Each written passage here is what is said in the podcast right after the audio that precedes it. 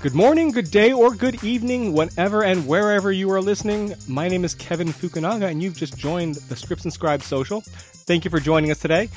Many of us are socially distancing ourselves, so this is our opportunity to hear from other writers who are going through a similar experience. Today, we're joined by a screenwriter and filmmaker whose credits include VHS 2 and Nickelodeon's Santa Hunters and Tiny Christmas, and The Detourist for Amazon Studios. He's also the author of the sci fi thriller novel Nomad. He is Jamie Nash. Thanks for coming on today, Jamie. Hey, thanks for having me. It gets me out of the house virtually. virtually, right? Exactly. Virtually, virtually. This uh, is this is as far as we get. Right. Now, speaking of virtually, I know that in addition to being a screenwriter, you also teach uh, screenwriting at your uh, local college or university. Um, mm-hmm. So maybe you can tell us a little bit about how both your screenwriting and your teaching is going during the time of uh, coronavirus. Yeah, yeah, yeah. So it's very interesting. I just finished um, trying to record a lecture uh, right before this phone call. So my screenwriting is going much better than my teaching. I will say that. Like I, uh, the I, I spent I think I spent 30 minutes putting down a short lecture, and then I tested it, and my PowerPoint was not on the image, so I got to redo it after this call. So it's it's not going well. Um, by the way, I, I teach at um, the Maryland Institute College of the Arts in Maryland. Uh, okay. That's one of the weird things about me. I live in Maryland, and I teach at um, Towson University, and uh, so they're, they're the two schools uh, that I teach at here. Uh, screenwriting wise, I'd say things haven't changed that much. I've I've been very productive. I've been um, I've, you know I've been doing my thing. I've been uh, I've I've uh, I did a pitch yesterday. I wrote up, sent it off to my manager. You know, I got some feedback. I wrote a bunch of log lines for some pitches that I might have coming up. I uh, I wrote five pages and last week, uh, probably with a co-writer that I was working with. Um, things are going well as far as writing. I, I would even say I'm probably a little more focused than usual, maybe just because it takes away from all the anxiety and stress.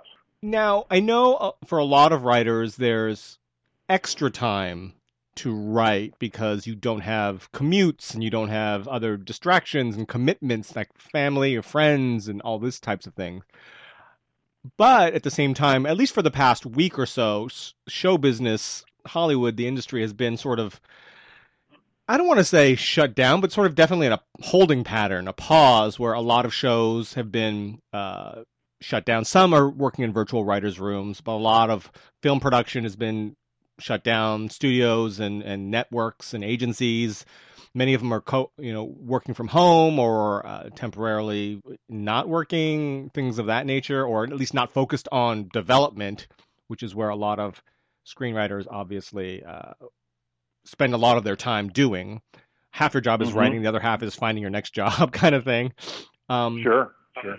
For you, what has the situation been like? Not just in terms of your own writing, but in terms of other projects you may have been going out with, or you've got, uh, you know, meeting with other executives and producers and things like that. And you know, some people have taken meetings via Zoom or Skype or whatever. Uh, but I think has that affected you? I mean, has it slowed down substantially? Because I don't know. Coming from uh, Maryland, do you come out to LA a lot, or do you do a lot of meetings yeah. uh, via Skype and things like that?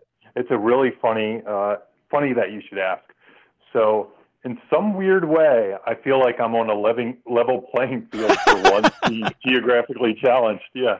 Um, I so in the last two weeks, so really since this thing's been going on heavy, I've I've had two um, WebEx meetings.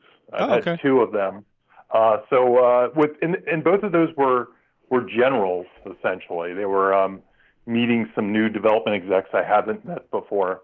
Um, uh, you know, doing some really high level kind of pitching, the kind of pitching to figure out what the pitch should be. Um, so, you know, I did those in the last two weeks. So people are definitely open for business. They're just open on WebEx as opposed to flying into LA. Mm-hmm. I, I do get to LA occasionally. It's not I, do, I don't go like like I have some friends that do this remotely that might go maybe once once a month or something like that. I'm at best, I'm probably a couple times a year unless something really pulls me out there. Um, so yeah, oh, I, I've done two WebEx this week. Um, I did have two projects that have been kind of out there on spec. They've been out there for a little while, though. They're kind of being slow played around. And I, I would say those have hit the pause button for now. You know, mm-hmm. I, I haven't heard much much about that kind of stuff. Um, but it's a good time for like my manager to catch up on some things she hasn't read in a while. Or I sent my I think I sent my agent two two scripts because he was not my agent because of the WGA and all that stuff that right. went on um, up until about I'm trying to remember.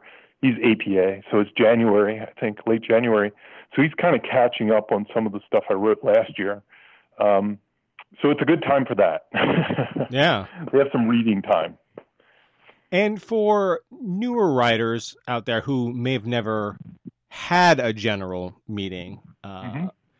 maybe you could tell explain to them what you mean by general meeting as opposed to like a pitch meeting or you know sure sure. And advice for it. Like what are some of your tips for going into your first general meetings take the bottle yeah, of water yeah. by the way take the bottle of water if they offer to you take even if you don't think water. So, yeah, yeah that, that's the test you always take the bottle of water and I, I always do it gives me something to do with my nervous hands or you know whatever it gives me a prop right um, so i always it, they they often call them uh, water bottle tours. Like that, mm. that was always the term right. when I was coming up because you just collect the water bottles.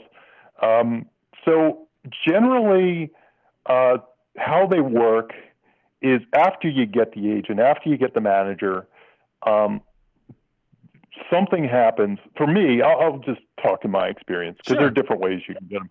But in my experience, I'd send out a spec script. The spec script would have some fans usually fans that didn't want to buy it. you know, usually people have said, "We love the writing, but we can't make this because X, Y, Z." Right. And uh, your manager or agent, in my case, it's almost always the manager that sets those up, uh, if you have one. Uh, they they send you on a tour of all the places that read your script, that turned it down, or, or almost or tried to sell it but couldn't quite sell it. And uh, you go to those meetings and you meet those people face to face. Um, and in those meetings, they are really what they sound like. They're general meetings. They're just get to know you meetings. They're hi, how are you doing? Um, what are you working on? And I'll, you know, I'll, I'll ask them what they're working on. They'll ask me what I'm working on, and uh, then you'll hopefully you'll make some kind of love connection so you can email them or talk to them in the future about something. Um, the home run is kind of that you'll get out of those is being offered to pitch on something in the future. So, you know, those aren't pitch meetings, but sometimes they can lead the pitch meetings. Um, that's usually kind of the best case scenario that you'll walk out with. Um, you'll you'll just you know you'll make uh, some kind of connection, and they will put you on their radar so that you're somebody they'll go to in the future, or you can go to them when you have something close. So that's that's in a nutshell, that's what they are. Right. And I would add when, in addition to taking the bottle of water, which they'll offer you uh, when you first come in, generally speaking, always mm-hmm. know what it is you want to write because invariably mm-hmm. they're going to ask you, so what do you like to, do? especially if you have a script that is a tweener, like maybe you have. Yeah you know, a script that's a dark comedy or something like that. If you have a straight up, you know, horror film or action film, you probably may not get asked that as much. But if you have mm-hmm. something that's that's an indie film uh, or something that's definitely a different sort of a blend of genres, they may ask you, mm-hmm. "What is it you like to write?" And they're basically not just starting a conversation; they want to know how to classify you as a writer because when those executives are looking for a, a, a young, i.e., cheap comedy writer or romantic melodrama writer or whatever, they're going to go to their list. And based on what you tell them, that's what list you're probably going to go on. And if you don't know, then they don't know what list to put you on, so you won't go on one. Right, right. And I, I would add that, you know, in, in my case, if they had read that spec script, sometimes mm-hmm. that would be the list I'm in. You know, sure, whatever absolutely. that spec script was. Absolutely. Um, I, I usually go in. I, I tell you, when I go to LA and I go in those generals, and it's usually a thing where I'll I'll meet with let's say four four different companies a day. which is about all you can do with driving around LA and, and all the Right. traffic and stuff. Maybe you could fit in a fifth, and in a crazy day, you'd fit in a sixth, and one would have to cancel. Um, but usually I meet about four, I'd say. And uh, I usually go in with a bunch. But first of all, I research. I, I know every single person I'm meeting. I know where they worked before. I know what they produce. I know all those things. I go in there with that, and I usually have sort of a library of things I either have worked on, want to work on, you know, so I can I can kind of adjust based on the meeting. I mean, it is best to be 100% truthful. So don't just go in there and say, "Oh, I love comedy" when you hate writing comedy or you just can't do it. But you know, I I, I personally have you know I have a spectrum of things I write on. Like like you said, I have tweeners, and then Mhm. I have maybe things that are more strict in one category or another. At least I'm ready to kind of zig and zag based on the conversation. Um, it, you know, because really they are just free flowing, kind of speed date sort of conversations. And the more you sort of have in your arsenal, so that you're open to a lot of different things, uh, I think the better off you tend to survive those meetings. Right. Right. And and to your point, I think like you said, have things in your arsenal that you are either working on or interested in working on because that's another thing that I found is very frequent when they ask you, so what else are you working on or what what do you want to be working on or, or what other ideas do you have? I mean, if you can have a fully fr- fully fledged pitch, you can oftentimes pitch in that room if you have something. You Uh, can. I, I, I wouldn't Yeah. just say, "Oh, I've been thinking about doing something with, you know, dinosaurs," and I don't know. Don't just like throw out loose ideas. But if you have a Yeah. prepared pitch, or if you have another spec that you wrote that you're really passionate about, you can be ready because they will say if you have, you know, say, "I, I have a great script about." You know, dinosaurs. That you know, I've, I've been working on a rewrite on that, and they'll oftentimes they'll say, "Well, when you're done with that, or when you're ready, you know, have your, your rep send it to me, or you know, yeah, I'd love to read it." Absolutely. I, I usually go in there armed with, you know, log lines. They're usually things I'm either working on. I have to the at least the outline phase usually. It's not just some kind of random thing I'm I'm shooting from the hip. It's it's pretty much a good elevator pitch. I, I usually Right. have a handful of the elevator pitches. Um, and usually what I come out from with those meetings is, you know, I always ask them, you know, what would you like to see from me? Hmm. I, that's the question I always ask them when I Right. leave. Uh, and and usually they'll tell me, they'll say something very specific, like, I'd love a slasher movie or, or something, or I'd love a movie like, uh, I, I know for sometimes they all say the same thing, like we're looking for Taken or something, or Right. uh, Don't Breathe or whatever thing, The Quiet Place, um, you know, whatever thing they they say. Um, but a lot of times they'll kind of give you some almost marching orders that if you do have any bandwidth, um, they'll they'll you know they'll let you send log lines and things like that after the fact. Like that's Oh yeah. they usually give you their business card. They're usually open to saying, "Hey, test. Feel free to use me to test the waters if you want to write something." And that's that's a way a guy like me who lives on the East Coast can make relationships. Yeah. So that's kind of the start of it. And really, that's what the general is about. It's exchanging ideas, like if you have something else to pitch, but also, like you would say, developing relationships. Because we can go on and on and on about how important that is in this business, but it really is about mm-hmm. relationships. And it's just them opening the door to, hey, I like your writing. Let's keep in touch.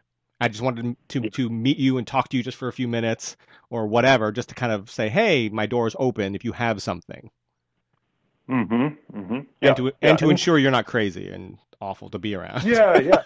and, and relationships are really key. I mean, it's it's no no lie. Like I've probably had about eight to ten things produced on certain levels at this point, and I'd say eighty percent of them are with the same two people. There's like two groups of people that I've produced most. Of, there's some tree or branch that I've sort of come from that most of my stuff has had somebody, you know, involved in one of those two, you know, projects of those two branches. So, and and most of the paid work I've gotten has kind of come from those branches as well.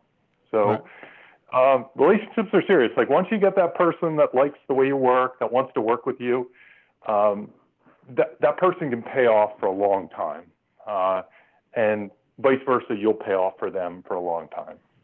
Right. I mean, that's that's sort of the dream for both parties for writers to find a, an executive or a producer or again even agents and you know, finding people who want to work with them on a consistent basis and for the to the other side for the producer executive or whoever to find a writer that has their sensibility that's easy to work with that's somebody that they like that they can continually mm-hmm. offer work to because nobody loves those meetings nobody wants to take more meetings to find somebody that that can do the work uh, so mm-hmm. they're they're more than happy to to build those relationships, and they want that. I mean, both sides do, I think. So. Um, yeah, yeah, most definitely, most definitely. So now, that's anyway. That's the general meeting. That, yeah. And I, I, again, and you can take them via WebEx now. So uh, score. Yeah, and it might be more and more common now that everyone's being forced to do that. So it might be actually sure. more and more common.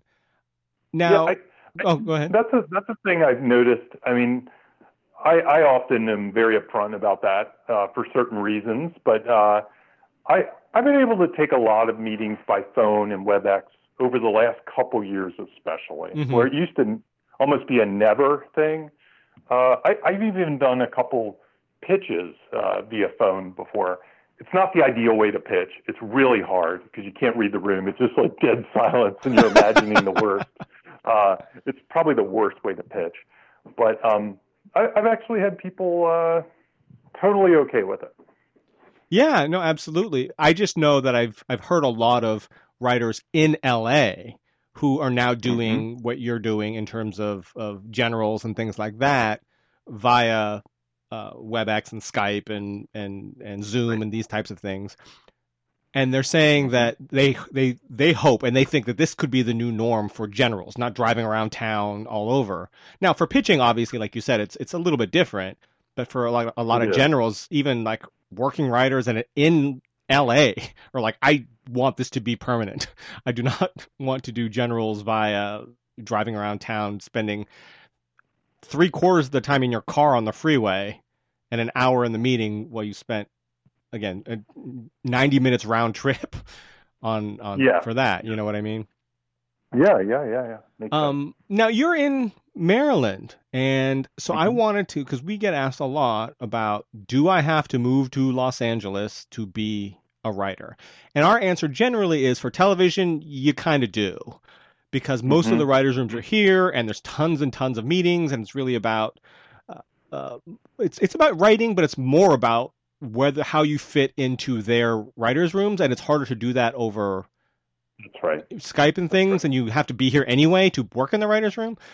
But mm-hmm. for screenwriting, it can be a little bit different. For screenwriting, uh, you have to come once in a while at least, but you know mm-hmm. you can do a lot more of that via, again, uh, other services like Skype and things like that. So I wanted to get your background. How did you get started in screenwriting not being in Los mm-hmm. Angeles, and how do you? Well, you've already talked a little, little bit about how you make it work, but how did you get right. your start, and um, how we, how did you basically plant your your flag in Maryland and still be a, a working screenwriter? Yeah, yeah. So uh, it's it, it, it's uh, it started a long time ago. I was I was actually a computer science major, so hmm. I was a uh, computer consultant. I I loved film. I was actually a double major, uh, a film major, but I never graduated with all the credits. Uh, I think I took all the film courses. I basically was a film major just so I could have access to the equipment, right. make films, get all the classes. But I never actually graduated. So I loved film and I loved writing as well. I took a lot of creative writing classes. So even while I was a computer programmer and did that for many years, I was always writing, and uh, the you know I I came up in the like late '90s, so it was the internet that really enabled me to be able to join the game, because before that. Uh, you know, I wouldn't have Final Draft or know any of that stuff, or you know, there was no shared access or anything like that. So, in the late '90s, when the internet really took off, I was being a computer guy. I had a ton of access and things like that. So I was I was writing and really enjoying myself. Um, I sold. I my my first script was a well. I should say I I started to write movies I could make myself. Um, I you know again I was a film major. I had shot things, and I I was kind of trying to follow in that Robert Rodriguez, mm. Kevin Smith, you know that right. kind of model, where I was going to just make something myself. Um, so my first few screenplays were those kind of screenplays, and I think I wrote a horror screenplay because I was a big Evil Dead fan. Oh yeah. And um, yeah, I was I was a huge Sam Raimi fan, and uh, the script was called Probed, and it was a reverse alien abduction film. It was it was basically about rednecks abducting an alien as opposed to vice versa. And it was a horror comedy, mm-hmm. and uh, I saw a ad in Inktip, the infamous Inktip. Uh, mm-hmm. You, know, they send that newsletter, and this this goes way back to like 2003, so that's how long Inktip's been around. And it was for the director of the Blair Witch Project was looking for material, and I sent him the log line, um, and then I sent the script, and then I remember on Halloween, uh, I actually met him for the first time, and it turned out he lived about 30, well, not even that much, 30 minutes, 40 minutes away from me. He had mm. just moved back to Maryland from Orlando, where the Blair Witch guys kind of got their start. Right. Um, and uh, he didn't know I lived here. I didn't know. I, I sent my script to LA, and then we met and we became collaborators for his next several movies. Um, and that that that script became a movie called Altered, which Universal bought back in like 2005, 2006 that he he directed, which was the first movie he made after the Blair Witch Project. So that was kind of my first time. You know, I got good money for it, not enough to quit my day job, but still pretty good money. And then I made like three or four uh, like movies with him after that. I collaborated, but also at that point I started to get an agent, get a manager, I started to pitch stuff, you know, all that, all those things started to happen then. So I was able to kind of turn it into a career maybe four or five years later, um, probably around 2008, 2009. Now, did your agent and manager have any hesitation about you living and working out of Maryland? Like, did they encourage you to move to LA, or were they just say, "Hey, what's whatever's working, we'll just go with that"? Yeah, it, you know, it's really interesting. And the the infamous question, how do you get a manager or an agent? Sure. Um, I, I think my first manager I got through another script sale, um, but uh, and then and she didn't have any hesitation. She was just like she liked the material. She thought she could sell the material, um, and and that was it. She really never. I don't even think it ever came up. Um, but what happened after that, and this is the how do you get an agent or a manager? I, my next manager and my next agent, I got the same way. I was I was collaborating with Eduardo Eduardo Sanchez, who directed Blair Witch, mm-hmm. and um, we had so many projects going and so many pitches and so many meetings, and his agent was repping those, and then he even had a manager that was repping those, and it got to a point where they sent out like six or seven of my scripts, and I just like looked at them and I'm like, aren't you really my agent? And they just signed me at that point. You know, it was like, yeah, you know, I'm your agent. So why don't we just make it official? So in both of those cases, they slowly just got to know me by sending out scripts, having success, making some money off of me until it wasn't as many as six or seven, but it was probably two or three, two, two or three different projects. Um, so they, they already knew me. So there really wasn't a hesitation. You know, it's like they were already doing business with me and realizing that business could be made. So I, I never really ran into that. I just, I, I will tell you though, that after my, I, I went a few years without having a manager. And uh, this year, when the WGA thing happened, where we were supposed to fire all our agents until mm-hmm. they signed, you know, the, the conduct agreement, I decided I needed some rep because I'm here in Maryland. I just needed somebody out there in LA trying right. to sell my material. So I went on a manager hunt, and I I had basically the way I hunted a manager was I went to producers that were good friends of mine that really liked my work and worked with me in the past, and I said, "Can you recommend some people to me?" And they would send my stuff to people without telling them I was here. and some of those people I had very enthusiastic calls. Like they were like, I, I remember one call in particular. They were like, "We love this. I can get you staffed on a television show tomorrow with this. You know all this." And then I and then I had to say, "Well, wait. I live in Maryland. I can't be staffed on a television show." And those those managers just couldn't work with me because they were more TV oriented. Right. Um, I did eventually sign with with a manager, um, one of the first three, and uh, you know I, I told her right away, and she was she was just fine. She was fine with it. Um, I'm sure it represents a challenge in some ways, but uh, she didn't she didn't mind the challenge, and uh, she still thought she could get me work and uh, sell you know the stuff I was producing. Right. And you're best you're best known for your work in a couple of, of genres in terms of like thriller horror stuff and mm-hmm. uh, yep. uh, kids, you know, family and holiday stuff.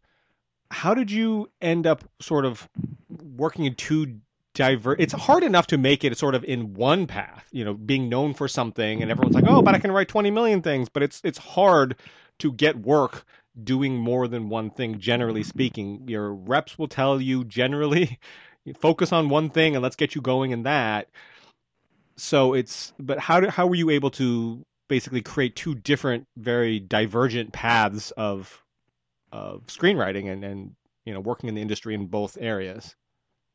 Yeah, that it's um it's a bit of a mystery to me too.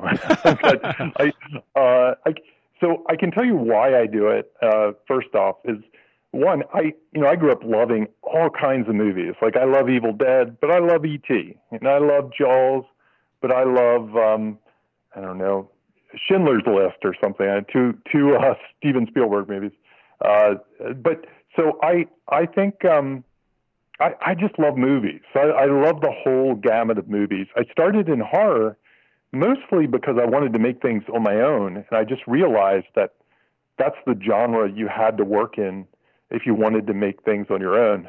Um, my my first few scripts were comedies. Uh, they were just straight out like Farrelly Brothers, you know, mm. early 2000 comedies. Like right. that's what I that's what I thought I was going to be. I thought I was going to be a comedy writer.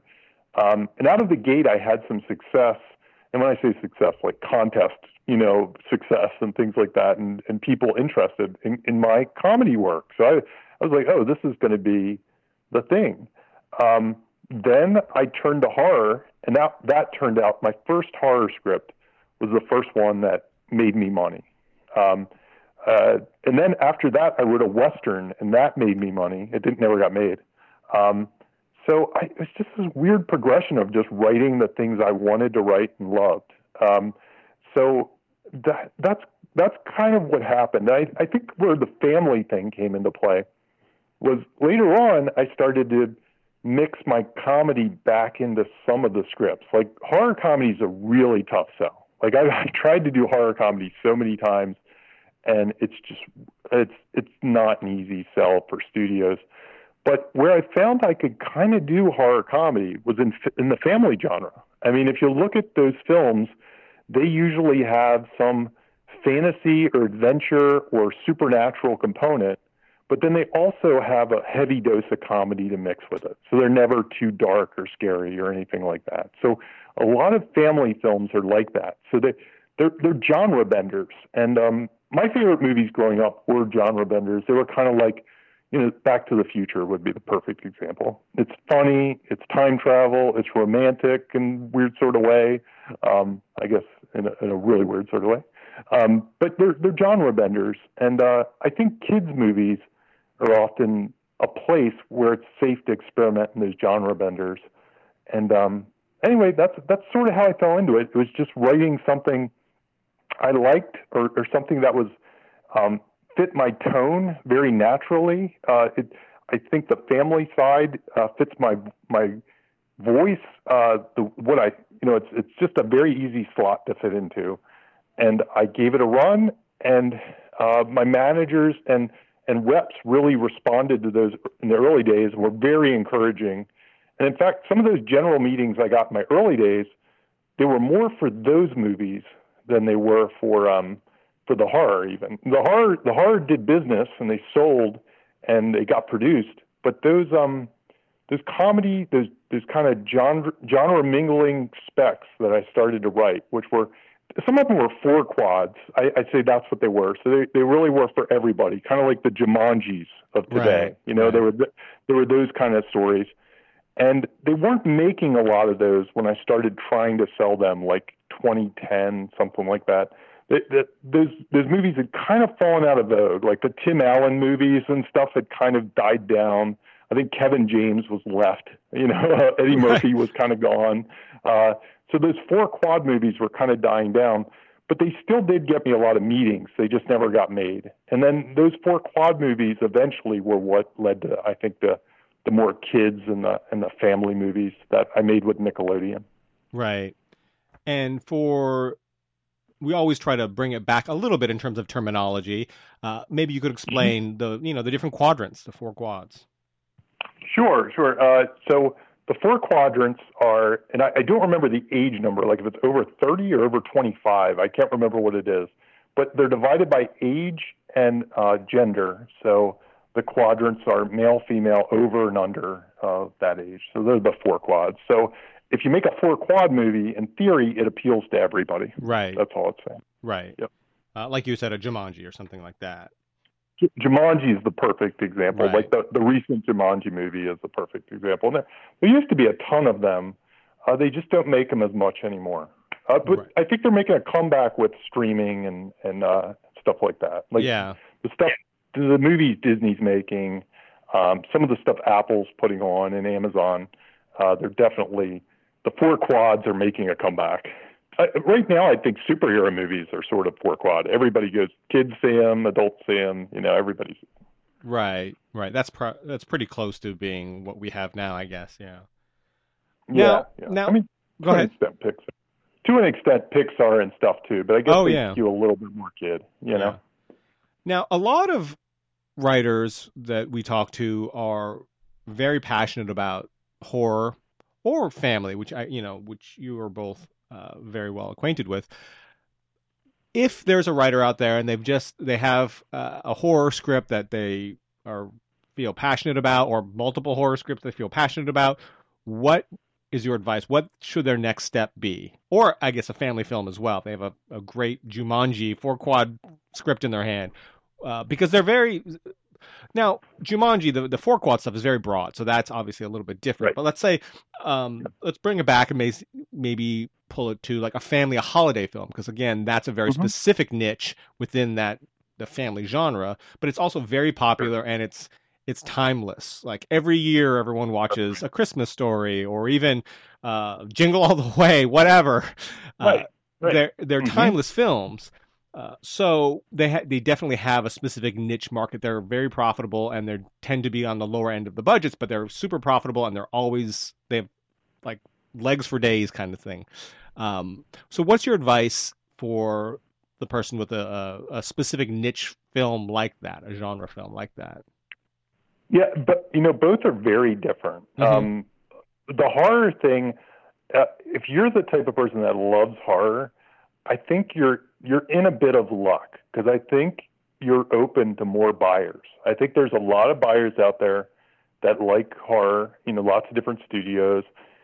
The big thing that is in your favor is budget. Um, if you you know the Blumhouse model, uh, you know that under five million dollar horror film, and usually under five million means uh, you could you could probably make it yourself for a hundred thousand dollars with your friends, but it's probably going to be a little better, and you can get a star for the under five million dollar version, um, and you can pay everybody. It's not just paid in pizza. Um, so if you ha- if you have that kind of five million dollar under movie, those those kind of cheap uh, horror movies, there are a lot of people interested, and not just the players that you need agents and stuff to get to. There, there are management companies that maybe are looking to make horror. They're independent producers, and I honestly, I survived independently up until you know probably for ten years. I survived just selling independently. So I, for those people, you don't really have to have an agent or a manager. The downside is you don't get paid as much and you have to do twice as much work to get half as much money. Um, so th- anyway, that that's a good thing, uh, and you can always make them yourself. Um, I've seen a, there was a whole swing in the last couple years that um, you you may have seen a whole bunch of short films, short horror films were selling. You know, it's kind of the lights out model. Um, and uh, people were making horror shorts that were almost like little prototypes. They were almost like teaser scenes mm-hmm. from what their horror movie would be. I think Amblin bought one. Um, I think James Wan's company might have bought one. I think um, Sam Raimi's company might have bought one, and they buy the rights to the short to turn into a feature. Um, so that was a whole thing that happened in the last couple of years. I don't I don't know if that trend is still going. These things, you know, like Ripomatics and stuff like that as sales tools, right. they kind of go through trends. But the last couple of years, that horror short thing has been a big deal. Um, so I think if you if you have a horror, you you have a certain advantage because of the budget, and and that just means more buyers. On the other hand, the family stuff is a little trickier. Um, there, on one hand, there are a lot of television companies that that produce you know cheap Christmas movies. Like if you were in the Hallmark market, for example, like uh, there there are they, they just make so many of those, and there uh, if you come up with one, um, you know th- there are buyers out there. There are producers and stuff that are trying to get something to Hallmark or, or a similar channel. That if you make a if you write a low budget sweet Christmas kind of thing, they, they'll, they'll pay attention to you, and you might not even need an agent or a manager to get to those those kinds of producers. Those producers at the sort of cheapest low budget levels that are trying to pull off movies for five hundred thousand or less or something like that. Um, but however, if you get to the broad family um, kind of thing, uh, my experience is there you probably are going to need that rep to get you in the door. Like they're they're the harder ones, the Jumanjis of the world for sure. Anything that might be a feature or sell to maybe a slightly bigger network. Even you know I, I've done a lot of stuff with Nickelodeon. I, I think it would be hard to get into a Nickelodeon or an Apple or a Netflix or an Amazon without having some rep, you know representation. Right. Um, I think they would be harder to get into. Right. And talking, going back to horror really quickly, we had a, a question from uh, a listener who would ask you your opinion on found footage horrors, I guess like Blair Witch or like uh, As Above, So Below, and the viability mm-hmm. In today's film market of those types of films. Like, is there a, is there a, a market for that? Yeah, so I, you know, I'm a big fan of found footage. Um, I've made a couple of those. Um, I so VHS two, of course, was that was found footage. A movie, I had a movie called Exist, which is a Bigfoot found footage movie. Um, a movie we made, Lovely Molly, was mixed. It had some found footage and some, you know, standard. And even Santa Hunters, my pitch was kind of Blair Witch with Santa Claus. It was it was originally a found yeah, it was originally a found footage movie, but um, they kind of for the Nickelodeon audience, they backed off on some of the you know, they they they mixed it. They mixed it a little bit. Mm-hmm. Um, so I'm a big fan of found footage, but I will say, as somebody who has probably a pile of found footage scripts that haven't gotten made in my uh, on my hard drive, it's not a very popular thing. It's almost a non-starter. It's like it's kind of like saying zombies in a room or something, or vampires, right. or one of those things that people are instantly shut down. Um, However, I do believe that the cycle, you know, all these things are cyclical, and we've been a, we've been away from found footage for a few years now. I, I think the cycle has been like two or three years since it's been gone. So it's very possible that if you just came up with the next cool thing in found footage, it could reinvigorate it because the cycle has been off for long enough. I think I think it'll make a comeback. It's just whether the comeback will be five years from now or next year. I'm not. I can't really say. Uh, but I can tell you, uh, I tend to stay away from the found footage right now. Uh, probably about two or three years ago, it just the market was saturated, and it's because you can make them for cheap, and so many people did, and there were just so many of them that I think it just started to become a bit of a turnoff. Right. let's talk about uh, a little bit further into that. Uh, yesterday, I spoke with uh, Mark Blutman, who is a TV uh, writer producer, and he brought on a friend of his who's also a pre he's a pre WGA screenwriter, but he's also uh, an ESPN NFL insider, John Keim, and we went over the best sports films uh, ever. So we went down the whole list and, and talked about a lot of sports films. Now, with you, I'd love to talk about the best horror films. What are your like your Mount Rushmore of horror films or thrillers that you would put up there? Like four or five of that you would, you know, go to bat for that you think are the best or your favorites at Yeah. least, I guess. Yeah, that's this is always the killer question, Isn't right? it, right? I, I should have I should have an answer for this because I am somebody that's fascinated by doing these lists, but every time I do them, I change. So this will be different than the list I'll make next week. That's fine. uh, I because I could tell you the ones that terrified me as a kid, and I was somebody that watched so many of them at a very young age that I nothing scares me anymore. You know, so uh, I almost have to admire them more for their craft now than the true emotions they bring to them. Uh, they just don't they don't scare me anymore. And I, I was also a kid that grew up on horror books. So by the time I was like in sixth or seventh grade, I had read It, The Stand, Pet Sematary, every book by Dean R. Koontz, the Books of Blood by Clive Barker, Hellraiser, you know, all that stuff. I was a huge Hellraiser fan. Um, so I, you know, I loved horror books. I just and that, and then I used to make my own horror, uh, haunted houses in my backyard. And I was this weird kid that would hide behind a tree and wait for my friends to come and just jump out and go boo. You know, I, I was Right. that weird kid. So I I loved horror as a kid. Um, so anyway, the first one, the scariest thing I ever saw as a kid was the trailer to the movie Magic. Did you ever see this?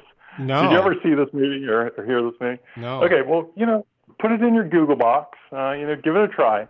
But it's it's basically a ventriloquist dummy. Uh, Anthony Hopkins was in the movie, and they accidentally, when I was like, I don't know if I was like three years old or or even younger, they they for some reason they aired this trailer in prime time, and it's just you know ventriloquist dummies are really creepy. So right. the number one yeah the number one scariest thing i i ever saw was that. Uh that so i'll start with that.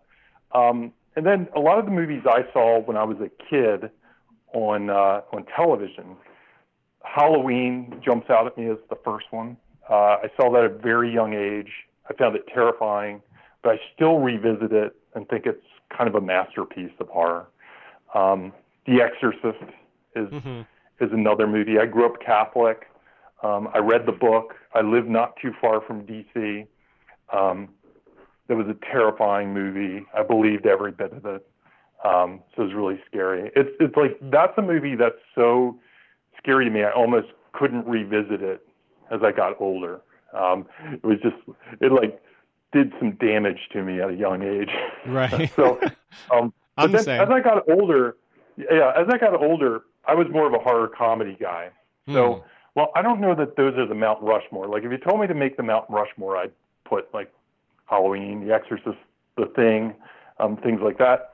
But my favorites tend to be um, Evil Dead 2. Yeah. Um, I'm a big Peter Jackson guy. Uh, so early Peter Jackson stuff I loved. Um, Bad Taste, um, uh, Dead Alive uh, were you know they were some of my favorites.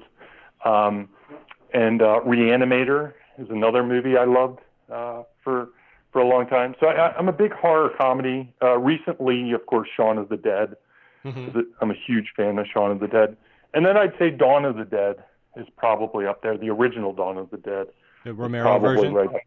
The Romero version was a movie I saw, you know, hundreds of times as a young, impression, impressionable horror wannabe filmmaker. So, it, and all of these, even Dawn of the Dead, it's very dark and very gross and ultra violent. Um, probably the goriest movie at that time that ever came out, you know, with special effects and stuff. Right. Um, but it has a weird sense of humor to it too. You know, it has that dark sense of humor and satire to it. Um, and then I was a big Nightmare on Elm Street guy as well. Oh, I so- see. Yeah. They're probably they're probably all my all my favorites as as far as you know. So most of them come more from my childhood. Right. Um, and then as I got older, I more appreciated movies for their craft. Uh, I'm a, you know, I'm I do like the Evil Dead remake. I think it's sort of underrated. Um, I'm a Sam Raimi fan, so I Mhm. another movie I I really like is Drag Me to Hell. Uh, recent times. hmm Um, Scream well is a big movie for me. The the first Scream.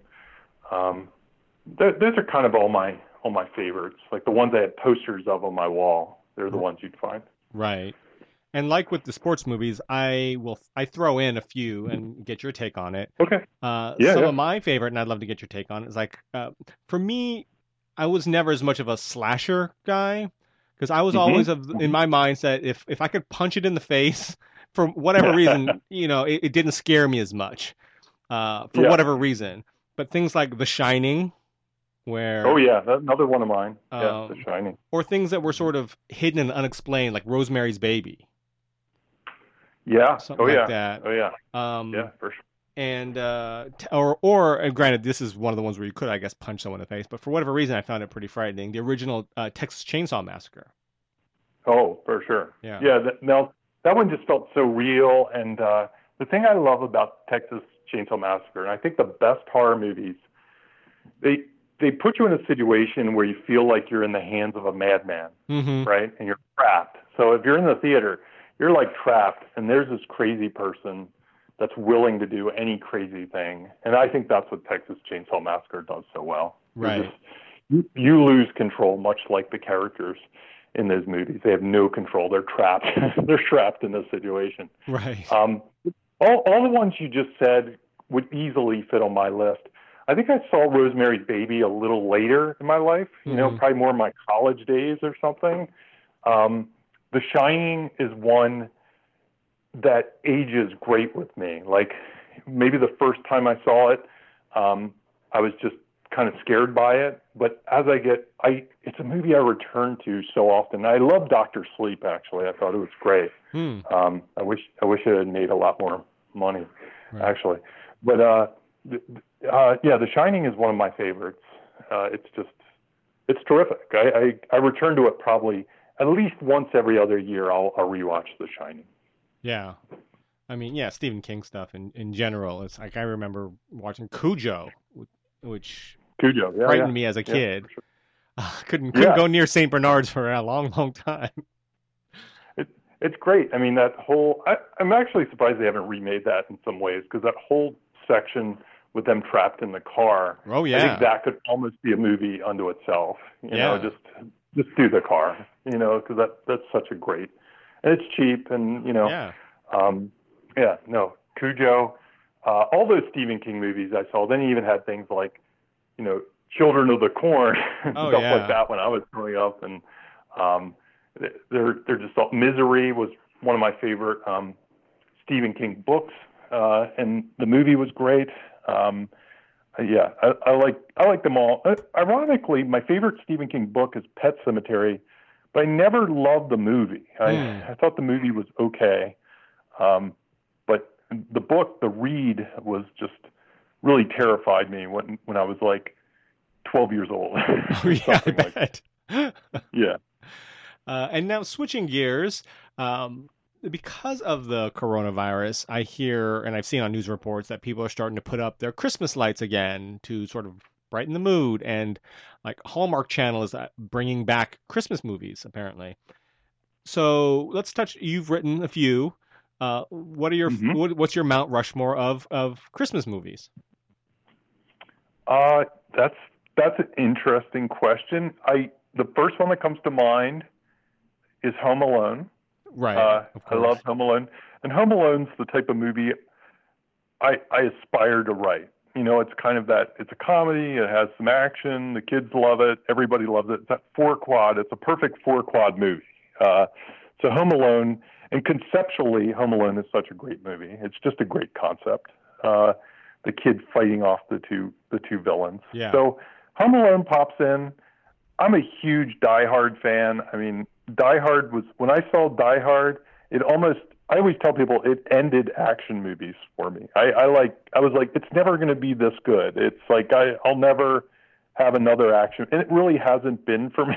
like Die Hard was the was the peak action because I the villain is the greatest villain to me of all time. Like he's my favorite villain. Right. Um, and uh, you know, it has that comedy. It has the heart. You know, with the with the cop talking to him on the phone.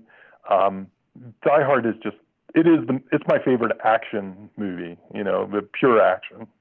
Um, I'm trying to think of what else would be there. Uh, Christmas Story, I guess, would be the other one that you know I, I kind of grew up with that with that all those jokes and how repeatable it is to watch. Um, that would probably be my other one. How about you? Well, for Christmas, let's see. Uh, I I love Elf, but it's it's definitely a Christmas movie, but it's so comedy heavy that uh, Sure, you know. sure. Uh, Scrooged probably would go on my list. I think- Scrooge. That's a yeah, that's a good one. Mhm. Um, I think that's probably. I know a lot of people love Miracle on 34th Street. Uh, yeah, I'm not I'm not as into it. yeah. I think it's it's a little it's a generation past, but um, Yeah, I, I I haven't even really. I'm not much of a It's a Wonderful Life guy either. I've never really been into that either. So it, you know, some of those I I guess I watched them. Christmas Vacation, I guess, is another popular one people talk about. right. Um, and all, all these are such great four quad movies too. Uh, that's the interesting thing about Christmas Vacation. I don't, I can't remember if that one was because I know the early ones was R, but I think that one scaled back and, and was more uh, for the family. Um, so I don't, I don't want to go on record on that until I Google it or IMDb it. uh, have you seen? It's on Netflix. I think it's called "The Movies That Made Us." I love that show. Yeah, there, love it. there was the Home Alone one with, uh, you know, they where they talked to Chris Columbus and John Hughes, and uh, you know, it was pretty amazing to to learn, uh, you know, how they made Home Alone, which was, you know, I think Yeah, how they how they shot the whole thing in a school. I remember. Right, yeah, Yeah, it's like the whole production office, the studio, the set. It was all in a school, and it, in a, I I remember because they did the flooding scene and they put it in the school's pool. That was the the coolest thing. I never knew any of those facts. So great show. yeah, and how it was. I think it was originally a Warner Brothers film, but then something happened, and then you know, John Hughes took it to Fox, and Fox, you know, ran with it after Warner mm-hmm. Brothers let it go for some reason. I can't remember exactly what happened, but yeah, it's pretty fan, Yeah, yeah, pretty amazing. yeah. No, that that sh- that show is great because they also have a Die Hard episode. I think there's a Ghostbusters episode. Yeah, and they're all Um, great. Yeah, and my favorite was, for surprisingly enough, my favorite episode. Like those are three of my favorite movies right there. sure. But my favorite episode was the Dirty Dancing one because I knew nothing about it. It Right. was just kind of fascinating. yeah, You know, no, I I like, agree. I was like, Billy Zane was in Dirty Dan or auditioned for Dirty Dancing. It was Right. just like shocking. You know? Right. Yeah, no, it's uh yeah, I learned a lot too, and it was pretty amazing. So if you haven't seen The it, yeah, the toys that made us is is I guess the show it spun off from, and that's another great show. right? Yeah. Well, that in terms of that, it's you learn a lot, but we're, we don't work in that industry, so I didn't know most of that stuff anyway, and I don't think I would have been expected to. But with Right, with right. uh, the movies they made us, you think, oh, we've been in the business. You hear, you know, the dealings behind it. But with those classic movies, yeah, I knew nothing about you know how they were made and things like that. You just think that like today, you know, someone like John Hughes takes a script to a studio. They say, okay, let's make it. They give him a budget. He hires Chris Columbus. They go make a movie. And, you know, you just don't realize all the everything that went on to actually making what is now obviously a, a classic film franchise. Yeah, it's funny. You're you're hitting one of my hot buttons too, to the point where um, I, I'm actually going on a podcast later this week that Mhm. they let you pick a movie topic, and my movie topic that I picked was uh, behind the scenes books and uh, documentaries. so I love. I can't get enough of behind the scenes with movies and books and documentaries. I just I I have a library full of books and watch every documentary. So that that show hits me right where I am. So that could be some uh, great because that would be one of my next questions is things that you're binging uh, in terms of film, TV, books. But instead, let's talk about uh, film and TV and book documentaries. Like what what is it?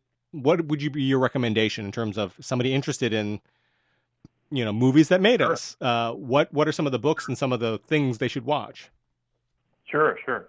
Um, just don't talk to the other documentary. Don't tell them I'm, you know, preempting them. Uh, okay. Just kidding. Uh, the um, well, this will be a preview for that podcast. That is a preview. It's yeah. a preview. So I I'm a big fan. You know, I I've gone through. You know, Rebel Without a Crew is is classic. You know, the Robert Rodriguez Making of El Mariachi is a really mm-hmm. fun book to read. Right. Um, uh, I I'm a huge fan of the Rinzler Star Wars books. Um, I'm a big Star Wars guy. Uh, I grew up on Star Wars.